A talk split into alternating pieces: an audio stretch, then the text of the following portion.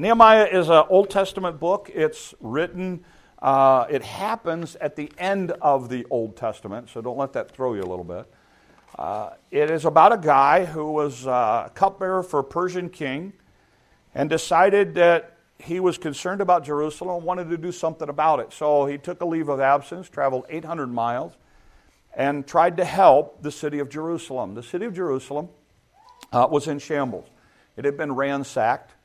Uh, the book of Ezra is about a guy who goes back, named Ezra, who goes back and helps build the temple, but he didn't get to the walls, and the walls got stopped. And so they had sat for a while without any walls, and in that particular culture, um, I guess the way that we would say it, our modern day equivalent would be if um, they had taken your house and you were building a house and they had all the studs up but no sheeting on the walls. Um, so air went through, animals went through, there's just nothing to protect anything inside. Well, that was the city. The city had walls around it. The walls were about two and a half miles long. They were 8 to 12 feet wide. They were about 40 feet tall. So when you get in your car, if you go, what way is that? North? North, yeah. If you go north, turn left. If you go out of here and you turn left and you're going north, up to Climbing Hill, that's a little over two miles. Think of a wall from here to Climbing Hill, 40 feet tall, so look at your telephone poles about that high, 8 to 12 feet wide, and that's what they're trying to build from here to Climbing Hill. The walls of the city had, to, when, the, when, the, when the Babylonians came through, they basically leveled everything. So the children of Israel now are trying to tackle that project. Uh, chapter 1, we talk about Nehemiah and why he left. We, chapter 2, Nehemiah rallies the people together and they get all excited about it face some opposition. Chapter 3, we talk about how God used everybody. Didn't matter, He used all kinds of people. In chapter 4, we started to see the opposition, and we talked about this the last couple of weeks. You're going to see this in chapter 6 too. The opposition comes from without first. And what happens is Satan uses the enemies to try to get them discouraged, to try to get them in fear, to try to get them all um, discombobulated so that they couldn't focus on the walls. And every time they tried to, to, to do that, uh, Nehemiah prays and he rallies the people together and they stay focused and they keep working on the wall. So Satan now has to come up with plan B, and this morning we're going to look at plan B. And plan B is if pressure from the outside can't stop the work of God, then pressure from the inside is what's going to be the next attack. And so you're going to find that in your own life. You're going to find that in any ministry. You're going to find that in any organization. Um, Often the pressure comes from the outside first. When that is ineffective, um, then Satan starts to work from the inside out. And you're going to see that this morning. You're going to see Nehemiah dealing with, you're going to see that all through the book, but you're going to see the first problem that they deal with. You're going to learn a lot about conflict resolution this morning. You're going to learn a lot about ministry and how things go forward. So, with that in mind, we're in Nehemiah chapter 5. It will be on the screen. Um, and I got to say this, I forget to tell you guys this too. If you see an asterisk at the end, that means I'm going to keep reading. Helping you guys out there, okay? Uh, it doesn't mean your Bible has the asterisk. That's just so that they know to keep going. All right, next. So, there was a great outcry of the people, their wives, against the Jewish brethren. For there were those who said, We, our sons and our daughters, are many, therefore let us get grain that we may eat and live. There were also some who said, We have mortgaged our lands and vineyards and houses that we might buy grain because of the famine. Then there were also those who said, We have borrowed money for the king's tax on our lands and vineyards, yet now our flesh is the flesh of our brethren, our children is their children. And indeed, we are forcing our sons and daughters to be slaves, and some of your daughters have been brought into slavery. It is not in our power to redeem them, for other men have our lands and vineyards. So they come to Nehemiah. There is a big problem. Now let's put it in context. They're in the middle of working on the wall. So they're building this wall, a massive project. But here's the, here's the deal. In the time, in the culture, in the, this time period, there was a famine in the land. These are agricultural people. These are people who have, are raising crops. These are people who are raising animals. And there is a famine in the land. There is a drought. There is a tough time to make a living when the weather is not cooperating. But here's the problem you still got to eat. Now, how do you eat when there's not enough rain and you don't have any crops, and there's not any crops there to be able to sell or to be able to eat. So what do you have to do? You got to do what? Get cannibalism. Yeah, I love teenagers. It's awesome. Um, that's why it's always fun to teach teenagers. They keep you on your toes. Um, that would be one option. They didn't go there yet. Uh, what did they do? They had to borrow money. They had to borrow money to buy food. Okay? So they've got to start borrowing money to buy food. And the problem with borrowing money to buy food is when you borrow money, you have to have collateral. So, what do you have as collateral? Your land, your animals, or your children. So, what happened was people were saying, I know some of you are going, hey, that's sounding good right now. Um, you know, I didn't know I'd get money for them. They're an economic liability to me. If I can make them an asset, that's awesome. Uh, but I mean, what happened is, but that's what happened. So what happened is there were some wealthy Jewish people who came in and said, hey, we'll loan you the money. Now, this is important for food. But I want that section of your ground as collateral. Now, here's the problem. If they have that section of ground now, I don't get to farm it, do I? Or if they take my cattle or my sheep or as collateral, guess what? Now I don't have that as an asset anymore, do I? And then what they said is, we're also going to charge you interest. And we're going to charge you 1% interest a month, 12% interest a year. So we're going to charge you interest, and as collateral, you're going to give us that section of ground, or you're going to give us those animals, or in that case, if you've already mortgaged everything out, I'll tell you what, you let your kids come and work for us. So now my kids don't get to work on my farm because they're going to go work on somebody else's farm. And so the people came to Nehemiah and they said, Nehemiah, we got a problem here. Um, that's what's happening. And then he also says, the other issue was the king's taxes. We can't pay our taxes. So we got to borrow money to pay taxes, but there were some Jewish guys who were saying, you know what? Hey, look, we'll loan you the money, 12% interest with collateral. Um, and Nehemiah now has to deal with a whole bunch of people who are really upset because they got to pay, they got to buy food, they don't have money for it, borrow money, pay, buy food, and we got to borrow money to pay our taxes. Now here's the problem. If you're a student of the Old Testament, here's what you would find out. In the book of Exodus and the book of Leviticus, here's what it says about Jews. Jews are not to loan money with interest to other Jews. You can give it to them, and you can loan it to them, but you can't charge them interest. Now, what's happened is the Jewish businessmen in the area who have money are looking and taking advantage of the people who don't have money. So Nehemiah has a problem on his hands. Now, if you're Nehemiah, what do you do? You got a good group of people here who are being taken advantage of, and what do you do? Here's what Nehemiah does, going on with the story. Notice what it says. Um, and I became very angry when I heard their outcry with these words. Now, I want to time out. I want to stop here a second. Because we're in a culture which says, oh, Christians should never get angry. That's not what the Bible says. Okay? There is a righteous anger. There is an anger that is acceptable. The Bible is always against uncontrolled anger. But you're going to see this is not uncontrolled anger. And everybody goes, well, wait a minute, wasn't Jesus angry with. Yeah, but see again, read your Bible. When Jesus is angry in, the old, in, in, the, in that story where he goes over and flips over the tables of the money changers, you know the story I'm talking about? Read your Bible very carefully. He goes in the night before and sees that happening. He spends a whole night coming up with a plan. He goes in the next day and starts flipping stuff over. That was not a, oh no, Jesus saw it, lost it, and started throwing tables. That was a, Jesus saw it, spent a night, came back the next day and said, I'm going to make a public statement. People are going to know how I feel about this.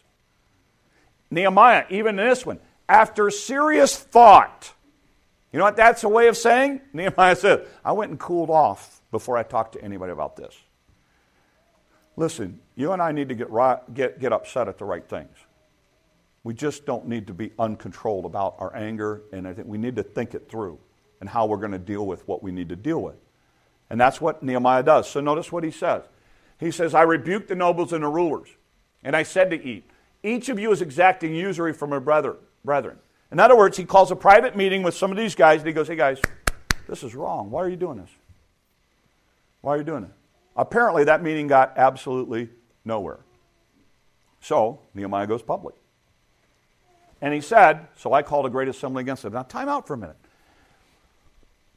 Why would Nehemiah stop the work and have a meeting in the middle of it with everybody? Because this was important. Because it was important that Nehemiah solve this thing right now. So notice what he says. He goes on. He calls a great big meeting together. And I said to them, According to our ability, we have redeemed our Jewish brethren who were sold to the nations. Now, indeed, will you even sell your brethren, or should they be sold to us? In other words, he looks at me and says, Hey, guys, here's a problem. Now, again, think about this for a minute. I think you have the leaders up here, and you got the priests over here, and you got all the people out there. And Nehemiah gives this speech. And he says, according to our ability, we would do. In other words, he says, look, we were Jewish people in slavery in Egypt. We came out of slavery to be free in the promised land.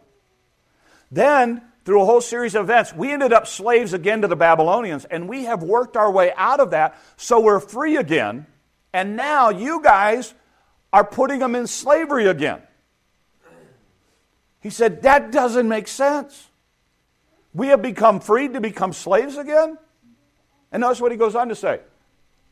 Or should they be sold us? Then they were silenced and found nothing to say. What do you guys think about that? Uh, they hadn't thought of it that way, had they? And then notice what he goes on to say. Then I said, What you're doing is not good. Should you not walk in fear of God because of the reproach of the nations, our enemies? He said, Look, even our enemies don't do this. They're going to make fun of us and they're not going to believe in our God because of what you guys are doing. And he goes on, I also, with my brethren and my servants, am lending them money and grain. Please let us stop this usury. Why are you guys charging them interest? Look, I and my group, we're not, we're, we're, we're doing the same thing you're doing. We're giving them money, we're giving them grain, but we're not charging them interest. We're not taking advantage of them. And notice what he goes on to say. Restore, I love this. You got to understand what this guy does. He looks at him and he says, and that's why I think they're all sitting right here Restore now to them, even this day, their lands, their vineyards, and their olive gardens and their houses. He says, Give them back their stuff. And a hundredth of the money and the grain. In other words, the interest and the new wine and the oil that you have charged them. You give them back everything you charged them in interest. So oh, Nehemiah looks at these leaders. You got to understand this, folks. These are the money people. And in ministry, you don't tick off the money people. Right? Isn't that what you have learned in church? That, oh, the money people are the important people because without them, the church can't go on. Time out. If it's God's church, it's going to go on if you do the right thing. God will take care of it. It is not dependent upon the money people. Because Nehemiah puts it on the line and ticks off all the money people. Because he looks at them now and says, give it back to them and give them back with interest, their interest. You do what the Old Testament has said that you should have done. You were to take care of your Jewish brethren. You loan them the money. You let them pay it back, but you don't take the collateral. You don't take the interest. This is wrong. And he keeps, and he goes, and then notice what he said. So they said, I'm sure they did this. Yeah, they're in front of everybody. Oh, yeah, okay, we'll do that, Nehemiah. We'll restore because they knew this was a big, big deal and we will require nothing from them. We will do as you say. Now, this is awesome because normally it doesn't work like this. Um, you just tick them off and they get mad and take your money and run away. Um, but in this case, here's what happens. He says, We'll do as you say. Then I called the priest. Now, this is what I love about Nehemiah. It, he doesn't just end it there. And they go, Okay, Nehemiah, we'll do it. Nehemiah goes, Okay, time out. Now, you said you're going to do it, you're going to sign on the dotted line. Priests, come here. We're going to get God involved in this too. Okay? And here's the deal. Then I called the priest and required an oath from them that they would do according to this promise. So he looks at him and says, Now you're going to make it, you're going to, you're going to make a commitment. You're going to make an oath. You're going to make a promise that you guys will do this. You're not just going to tell us this.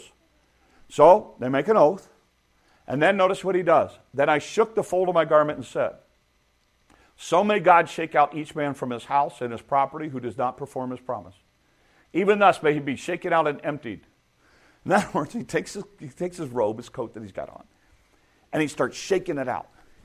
And he says, All right, guys, you don't do what you just said you're going to do. This is what God's going to do to you. He's going to just throw you out on the ground and walk away. That's what I want God to do to you if you don't do what you said you're going to do. Love the next phrase. And all the assembly said, Amen. And praised the Lord, and the people did according to this promise. So, in other words, there's an internal issue here. And people are upset. And this is how Nehemiah deals with it. Now, there is a ton of lessons for us today. Okay, so I'm just going to pull out a couple that I think will help us as we head into this week. Here's the first thing. When there was a problem, the people came to Nehemiah. And I think that's important. That's a simple step, but it's a step we miss most of the time. You think about for a minute. How many times do you know when there's a problem that everybody talks to everybody else but the people who can actually solve the problem? Isn't that what happens? Isn't that what happens in most meetings? Everybody wants to talk about it. Everybody wants to talk about it in the community, and he asks ask a very simple question like, um, "Have we? Have you guys talked to so and so about it?" Oh no, they won't do anything. If you haven't talked to them, how do you know that? And that's what happens so often. That's what happens in business. Everybody, well, the well, you know, the owners should know this is going on. You know what? The owners don't know that's going on until you tell them that that's what's going on. Well, you know, this is happening. Wait a minute. Time out. Have you talked to somebody who can do something about it? That's the key. You know, well, you know, if I go and talk to that teacher, they never listen. Time out. Go and talk to the teacher first. Don't assume all of that stuff. You need to go to the person who can do something about it first. People in the military understand this because there's a whole chain of command thing. But we miss this very, very important point. And a lot of times what happens is, I, I was talking to somebody, I don't know, last week or week before or whatever else. They were telling me a story about somebody who was complaining, complaining, complaining, complaining. And they looked at him. And they listened to this for like 20 minutes and they looked at him and they said, Let me ask you something. What would make you happy? What decision would you like to see that would make you happy? You know what the person's response was? Oh, you're just like everybody else. It was a simple question. I'm not on a side here. I just want to know what, what, what, what would resolve this for you. I want resolved.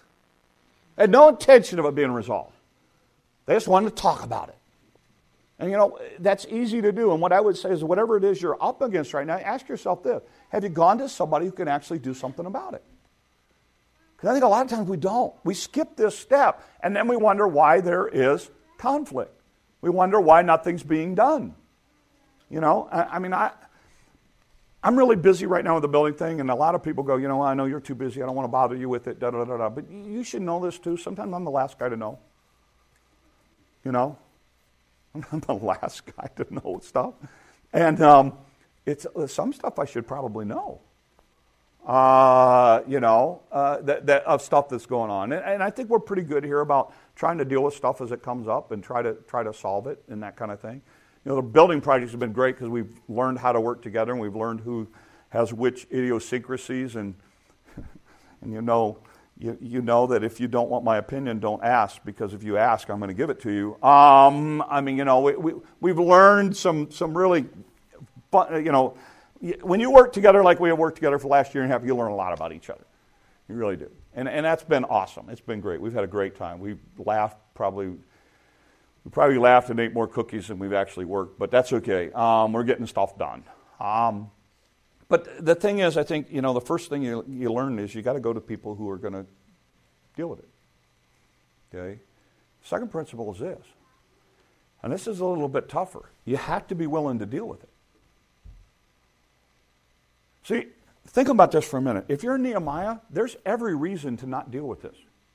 Oh, we're so busy with this project. We got to keep the project going. We'll deal with it at the end of the project. Had Nehemiah waited to the end of the project to deal with this, this thing would have blown up early. And I don't know they would have finished it in 52 days. Nehemiah makes this a priority. Nehemiah stops the building, calls everybody together. He now has to risk ticking off all of the money people. He tried to solve it privately, but that didn't work. So now he's going to call a public meeting and he's going to put them in front and he's going to risk pushing them all aside and letting all of them get mad. But Nehemiah is convinced that this is the right thing to do, that he needs to solve this problem, that he needs to dip it in the bud. These people, these wealthy business, we're going to talk about them in a minute, but these wealthy people, they were looking at business, they weren't looking at, at, at, at the way God wanted it done. Because the Old Testament was really clear how they should have handled it. And they had pushed that aside for business reasons. And Nehemiah calls them on the carpet for it. And Nehemiah is ready to deal with the problem and not just think that it's going to go away. Can I tell you, as a pastor, that's what frustrates me more than anything else? And I get people, oh, Pastor, you got to come and talk to us. We're having a marriage problem. Okay. You know, how long has this been going on? Two years. So you've had two years of building issue after issue after issue after issue. And now you want to meet with me, and in two hours we're going we're going to fix it all? Really? I'm thrilled that you want to deal with it. But you know what? By the time we've gone two years, we are now dealing. I tell people it's like, it's like a plate of spaghetti. At the end of two years, we've got a plate of spaghetti this tall. And the only way to fix it is to pull it out one strand at a time and deal with it. It's a whole lot easier when I'm dealing with a Claire sized bowl of spaghetti, which go in one of those little bitty cups that has a suction thing that sticks on, the, on, our, on our tray, and there's only like 10 or 15 little strands of spaghetti in it. See, the difference between marriages that make it and marriages that don't are marriages that make it learn to deal with it when it's small before it gets too big.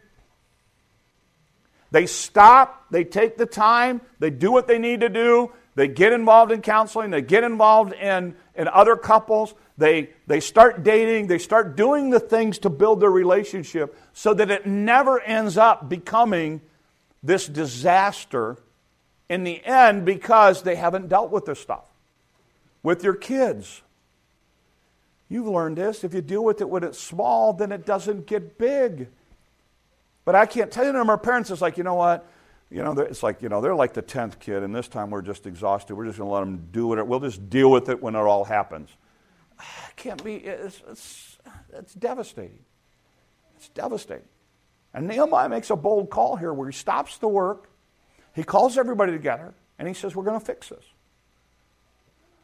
If you're really going to solve problems, that's what you have to do. If you're serious about your marriage, if you're serious about your business, you're serious about, you will you will stop and you will do what you need to do to fix it. And too many times that's what I see. I see people that they just let it, they just let it pile. And I get it. When we got married, um, that's a whole other story in itself. But when we got married, um, our pastor backed out like two months before, and um, it just ended up being so we had to find a new pastor, and we had to and he had a counseling policy like I do, so we had to go through counseling and stuff like that. So I remember when, when counseling, he the best advice he gave us. Uh, Halsey was that his name? Yeah. Okay. I still remember the guy. Um, and I, I don't know what else he talked about, but I do remember this. He said, as you go through your marriage, everybody carries an invisible backpack. And he said, when a problem comes up in your marriage, you're going to do one of two things. He said, you're going to deal with the problem, in front of you. Or you're going to put it, pick it up, and you're going to put it in your backpack. And you're going to forget about it. Another problem is going to come up in your marriage. You're going to do one of two things. He said, you're going to deal with it, or you're going to put it in your backpack. He said, what you're going to find is that you'll go through your marriage for years and years and years, and then all of a sudden, some little thing will come up, and you'll go put it in your backpack. But here's the problem the backpack is full. And you will now take the backpack off, and you will start dumping out all of these problems that you have never dealt with. Think about it for a minute. Those of you who are married. Your last fight, was it over something big? Or was it over something little thing that wouldn't fit in a backpack? You know? Um, you know, and that's what happens. And that's why it's so important that Nehemiah stops, takes the time. And Arthur, the reason my wife and I have a great marriage is because you know what? That's exactly what I did. And if you don't know my story, sometime we'll sit down and I'll tell you my story. But long story short, you know what I did? I stopped and quit my job to work on my marriage. That's how serious I was. Because I realized if I didn't do that, I'd be divorced in five years. And so I look at it as it was one of the hardest times in our life. But I look at it as now was one of the smartest things I ever did.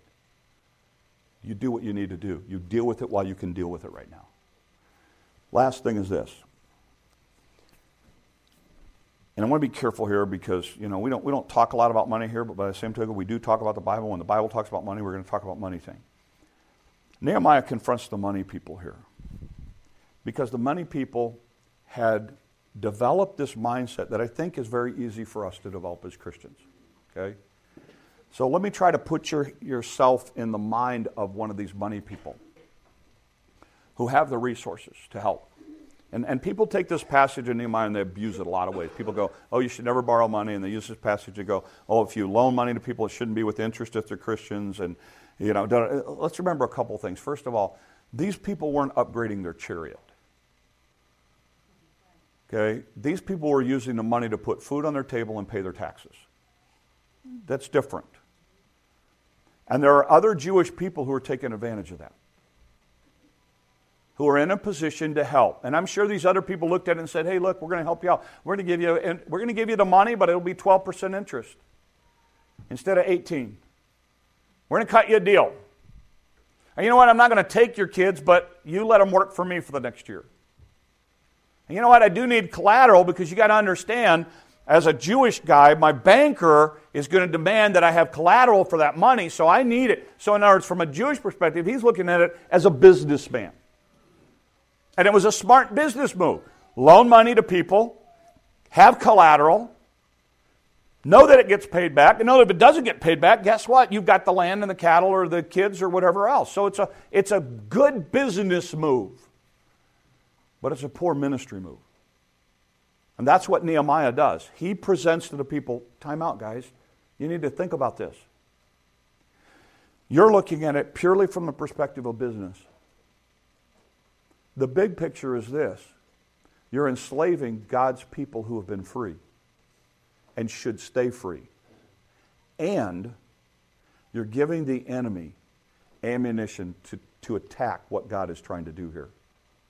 For your testimony's sake, guys, Give them back the stuff that you have as collateral.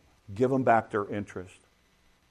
If you, if you want to loan, loan them money, loan them money, but you don't do it the way you're doing it. And Nehemiah says, we're going to talk about this next week, Nehemiah's example and how he does things. But Nehemiah says, look, guys, I've helped them out. I've been in a place where I've got money. I've helped them out. I've given them grain. I've given them money. But I didn't, take, I didn't charge them interest.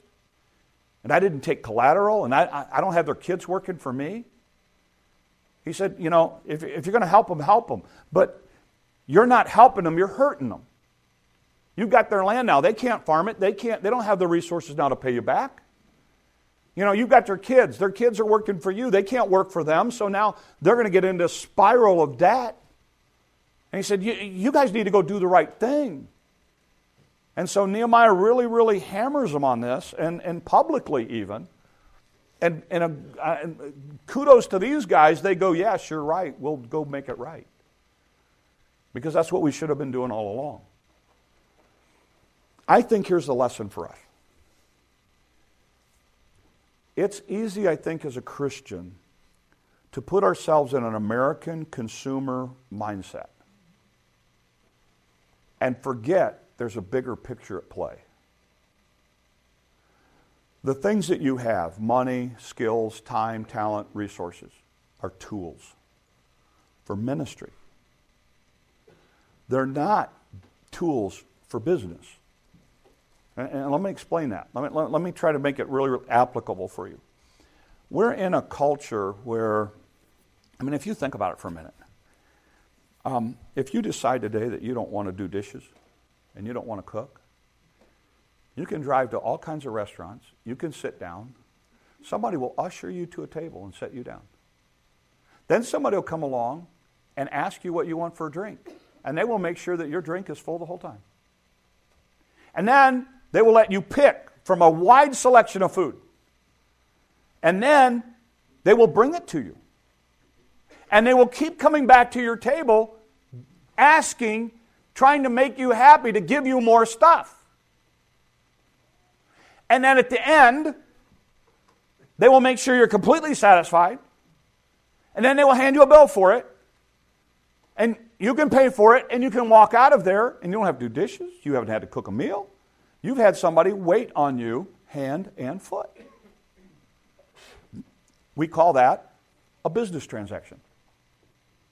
I paid you for those services. Now, here's what happens in America we then begin to demand an expectation of that service. So, if they don't bring that drink fast enough, oh, I don't know what her problem is. I don't know what his problem is. I can't believe. Can you believe how poor the service is here? And then we start being short with people because they didn't do their job the way we think that they should have done their job or the way we're used to people doing their job when I'm paying them and I'm going to, and now you know what, I'm going to penalize them. I'm just not going to give them a tip. I'll teach them. Really? You understand how hard that job is? Working with the American public all day long. I, am surprised if you're if they're at the end of their shift. I'm just surprised they don't just throw the food at you. Honestly. Why not look at that opportunity where you're paying for a service instead of looking at it as a business transaction? Why not look at it as a ministry opportunity? Hey, you know, I hope you have a great day. It looks like it's going really bad right now. And leave them a great tip. When you're standing there and that cashier flips on the dreaded flashing light because they can't get the thing punched in right, instead of looking at it as a business transaction, why not look at it as an opportunity to minister because you're paying for something? Why not? I was, at, I was at Menards the other day buying something for me, which is unique because most of the stuff I buy at Menards is for the church. But I was buying something for me, and um, as I was, I, was paying for it, there was a guy in front of me who he worked out back at Menards. You know, he's one of those guys that loads your stuff out back, and I could tell him he had two bottles of pop. And uh, he didn't have enough change with him, you know, it was in his locker and that kind of thing. So, so he said, well, just put the one back and stuff. And I looked at the cashier, I said, I said, I said, give it to him, I'll pay for it. I don't, I don't know, buck, buck and a half, whatever else. I never met the guy, don't know the guy, don't care about the guy, I don't care about any of that. I just looked at it as, you know what, I wouldn't want your job. I've got an opportunity to buy you an extra bottle of pop or buy it for whoever you were going to buy it for.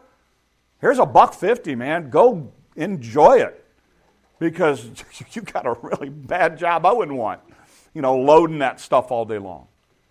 Why? Because I'm looking at it as an opportunity to be able to minister to somebody. The money that you have, that's what it's for. The skills that you have, that's what it's for. The talent that you have, that's what it's for. The time that you have, that's what it's for. It's not for you, it's not for me. And Nehemiah was trying to get these guys to understand look, God has blessed you guys, and you've been able to help these people. Don't, don't hurt them. Don't take advantage of them. I'm not taking advantage of them. My leader, my guys around me, we're not taking advantage of them. We're, we're loaning them money. We're giving them grain. We're taking care of them because we know it's tough. We, we're in a position to do that. So let us do it. And he looked at them and said, You know, guys, what you're doing is wrong. You're taking advantage. Don't do that, guys. Let's make it right. And they do. And they make it right. And they make it right. And then I can name that tune. Uh, Name that tune in 20 seconds or less. Uh, some of the kids are going, What? YouTube it. It was a TV show. All right. Um, now I think, what is it? Beat the. Shazam. That's it. Beat Shazam. That's the new one. Okay. Anyway, I digress. Uh, here's a point. Okay. Nehemiah had to help these people understand that our resources are opportunities and tools to help others. That's the challenge for us today. You've been given so much. I've been given so much. Let's use it to help the people around us this week. And when you have that opportunity, what are you going to do with it? You ain't taking it with you. You know? Use, use the stuff. Use the, you know, use it to help other people around you. That, that, that's one of the things, and that's what Nehemiah tries to get across. And he, and he changes the, the tone of the whole work project because he deals with it. So here's my challenge. Nehemiah helps us understand that conflicts have to be resolved and confronted. Serious problems are not going to solve themselves. You need to take the time to work them out before they grow into big situations. We need to remember that our money, our time, our talents, our resources are to be used for, to further the work of God in this world. It's not for us, it's for those around us. Let's pray. Lord, help us. Lord, we have been incredibly fortunate here to have a group of people that sacrifice, that help, that give of their time, talents, abilities, resources. And Lord, we have an opportunity where there are so many, Lord, that are in need. Lord, we don't be foolish with our, our, our, resources. We want to be wise. We want to be good stewards. But Lord, help us as we look at how we use those things, that, Lord, we're not using them in such a way, Lord, that uh, it's more about business than it is ministry. It's more about the transaction than it is the person. And Lord, may you use us to be able to impact those around us. And uh, Lord, would when we have those opportunities, would you would would you speak to our hearts and help us to act and not just simply to hear, but to do something about it. And um, Lord, for those that keep putting off issues, would you help them to start dealing with it, start resolving it, Lord? Take the time, the resources, the energy, the effort, Lord, to fix things now while they're small. And for all of us, Lord, use us this week. Uh, there's a world that needs us. There's a world that needs you. And uh, we will give you the honor, glory, and the praise. These things we ask in your name. Amen.